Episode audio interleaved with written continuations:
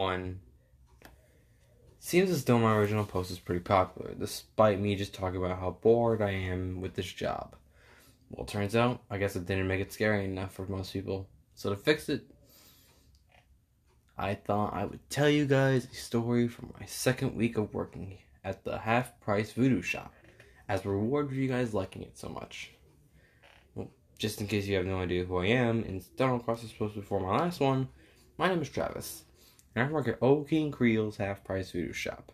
I run as desk clerk and overall just do my best to keep up with all the weird shit that happens here.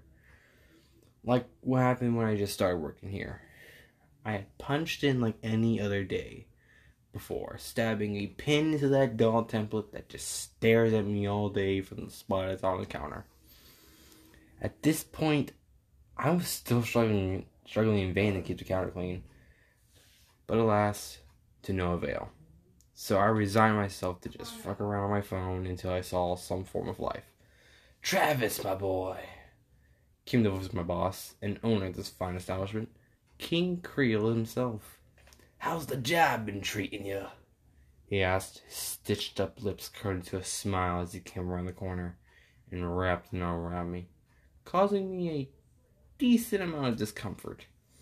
As I mentioned before, King Creel has button eyes, a stitched up mouth, and a head being kept on his shoulders by some stitches. He always wears a nice black suit with a dark purple tie and a top hat. Yes, even indoors. And yes, I know he looks ridiculous. But look, man, I'm trying to get this job as long as possible. So don't screw this for me. It's going okay, Mr. Creel, I said awkwardly.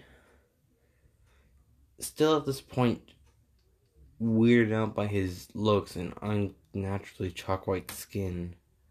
He nodded happily to me and gave me a good smack on the back, getting a loud oof out of me. Fantastic to hear, son. Now remember, they come asking for a wish. Just come get fetch old King Creel, and I'll be right on over. He hummed happily. Finally letting go of me and standing back. I nodded since that was really the only thing I didn't have to do here. By the way, I think one of the dolls is missing, I pointed out to him. Pointing towards the wall of voodoo dolls that goes from the floor to the ceiling.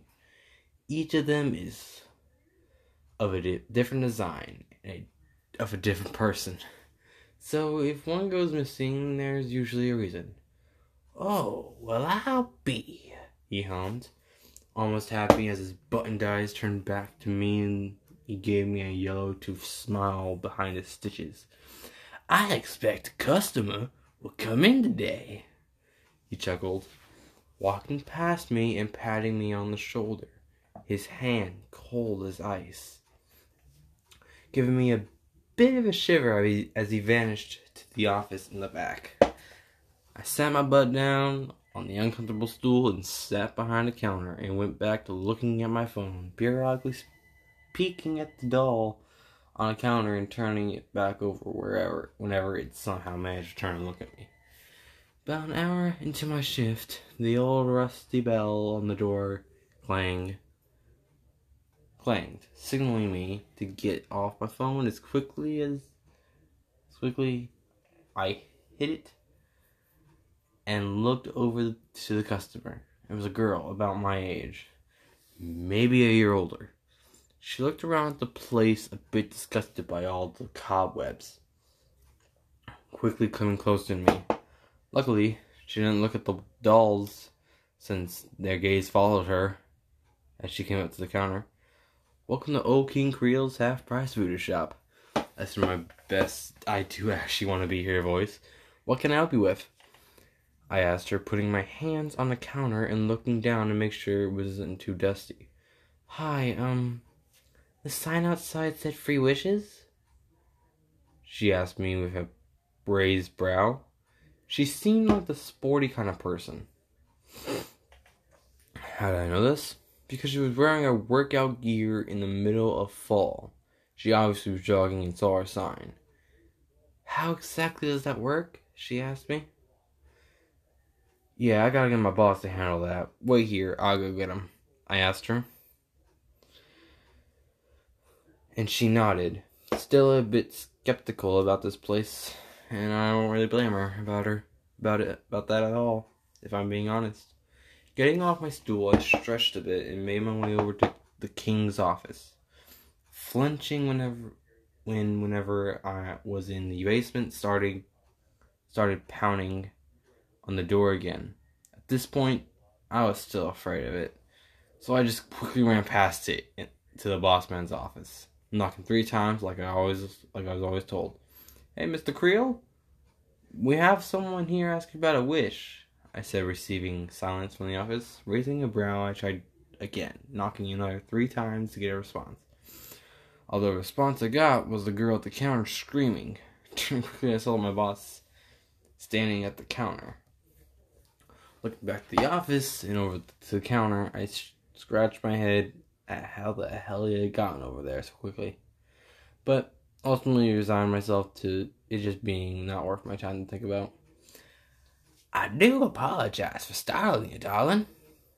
King Creel hummed, taking off his hat and putting it through his chest. I do forget sometimes that my appearance does frighten the, the faint of heart. He hummed with a chuckle. Yeah, I had the same reaction that girl had when I first saw him. It's a little early for Halloween. The girl pouted, backing away from him. and I can imagine really thinking the idea of coming in here. I would have blamed her if she had left right there. Would have saved me the trouble of cleaning up afterwards. What can I do for you, Melissa?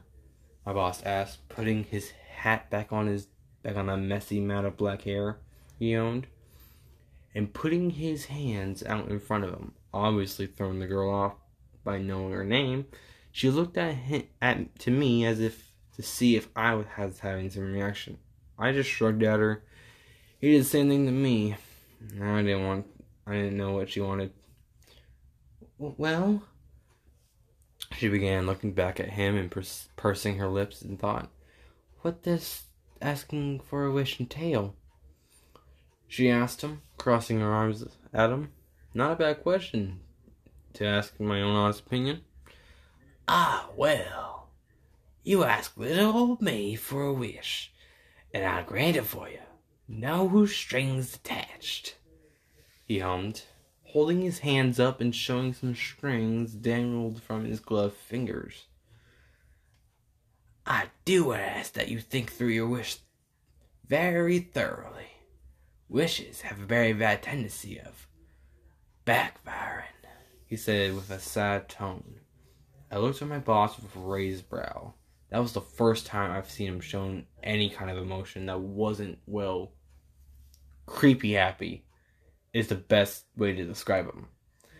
Seemingly sensing I was staring at him, his attention turned to me. Travis, can you please get something from my office? He asked with a hum. I looked at him with a confused since I never w- was really allowed in there. But hey, you paid me, so I might as well do it, right? Sure. What do you need? I asked, looking to the counter and noticing that stupid doll staring at me again. Get the brown satchel bag that's under the desk. I'll handle young Miss Melissa. He hummed, turning his attention back to her, his hands coming down to the dusty counter and drumming his hands on it. Sure thing, sir. I shrugged, giving one last look at the girl before turning and going to the office.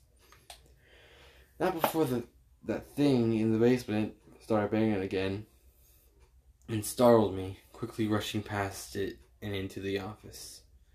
King Creel's office was surprisingly spotless. I say that because the entire shop is covered in dust and cobwebs, so seeing such a nice office was definitely jarring. I know you guys are expecting severed heads and dead bodies everywhere, but he really just has a desk and some photos on the wall. All of them are scratched out though, so I didn't really pay much attention to it. Going over to the desk and looking underneath it, I did see the satchel bag he told me to fetch. Taking it and heading out of the office, I came back to Melissa shaking his gr- gloved hand. Both of their attentions turned to me. Travis, good boy, you found it. He hummed. As he mentioned, motioned for me to come closer to him, I did, and handed him the satchel. With a cheerful grin on his stitched up mouth, he quickly slammed it down on the counter, picking up dust, sending it both me and Melissa's Melissa into a coughing fit. He opened it up and searched inside for a bit, his smile growing wider and seemingly about to bust his stitches when he pulled out exactly what he was looking for. Pulling out a small can of what looked like skincare cream. Now then, your exact wish was that you never wanted acne problems again, correct? He asked the colonel, tilting his head and waiting for an answer. From my angle at his side, I could notice that his head really strained the stitches on his neck. That would have been funny to see his head go rolling around the shop. Melissa looked uncomfortable, obviously self conscious about being there, but she nodded to the voodoo salesman, who turns who in turn handed her the cream. She looked at it and then up to him. What a quizzical look on her face. Well, go on, darling. Try it out, Creel said, a smile still on his face. Melissa looked down at it and uncapped it. I tried to peek from my spot next to Creel from behind the counter into the jar. It was a normal white cream like any other skincare product.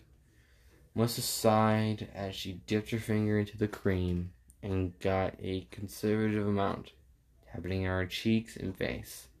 She spread it out in circles on the surface, and when she was finished, pulled out her phone from her pocket and looked at herself, eyes raised, waiting for something to happen. And well, something did happen. She started screaming really loud, and her skin started sizzling and dripping off her face. Now, I'm not squeamish, but being caught off guard like that, I backed up, backed up and away from the counter. What, what the fuck is in this? Melissa screamed. As her skin, as the skin on her face started dripping off her faster like a melting candle. Meanwhile, I was behind the counter struggling to keep my food down. Luckily for me, I had skipped breakfast, so I just gagged a lot. You asked for no more acting, dear. Creer, Creel hummed over her loud screams and the sizzling of her skin. Now you won't have to worry about that ever again. He hummed with a, with a soft chuckle he watched her squirm and scream some more. At this point, Melissa's face was mostly on the floor in a bloody mess. She clawed at what was left through her skin as it melted her down to, the, to her skull and sinews. Her hands were spared either as they too started to melt off the skin off. Took less than two minutes with a girl called Melissa who have become nothing but a steaming pile of bones, blood, and other gross shit on the floor. Travis, be a good boy and clean this mess, please. Creel said as he turned his attention to me. I was still hacking and looked up like looked up to him like he was insane. I just watched some girl die in front of me. And now he wanted me to get rid of her? Just a little bit crazy, don't you think? I I I started to stammer, holding my stomach and shivering at some some at what I just seen. But my gaze turned when he gripped me by the shoulder and stared into my eyes with his buttoned eyes. Be a good boy and clean this up. Put the pile of bones in the trash bag and toss it into the basement. he hummed to me, raising his finger qu- quickly when I tried to remind him that I wasn't allowed in the basement. I'll be down there, so don't worry about it. He hummed, patting me hard on the back. walking over to the door, unlocking it with a key he produced from his suit pocket, and inserting it into the basement door. Opening it quickly, he closed it behind him. I heard his muffled yelling and whatever was downstairs scurrying away from the door as his footsteps disappeared into the unknown. Looking over at the pile of human bones and blood, I sighed and looked behind the counter, putting on rubber gloves and getting out, a mop when I work. Correct Collecting all the bones by hand, I put it all in the trash bag. I did my best to hold my breath. I didn't know if he wanted the organs in there too, so I just scooped them up quickly and shoved them in the bag, gagging, gagging hard when I finally let them into the bag. Setting aside, I did my best to mop up the leftover blood. I did decent job for my first time, being my first time and all. Finally, I grabbed the bag and went over to the basement door, looking at it and swallowing a lump in my throat. Before I opened the door and locked and looked down into the pitch black hole, looking at the bag, I tied it up as good as I could and chucked it down there, closing the door again sighing as hard as I kept a hand on it and looked down at the floor. A little shining piece of broken porcelain caught my attention.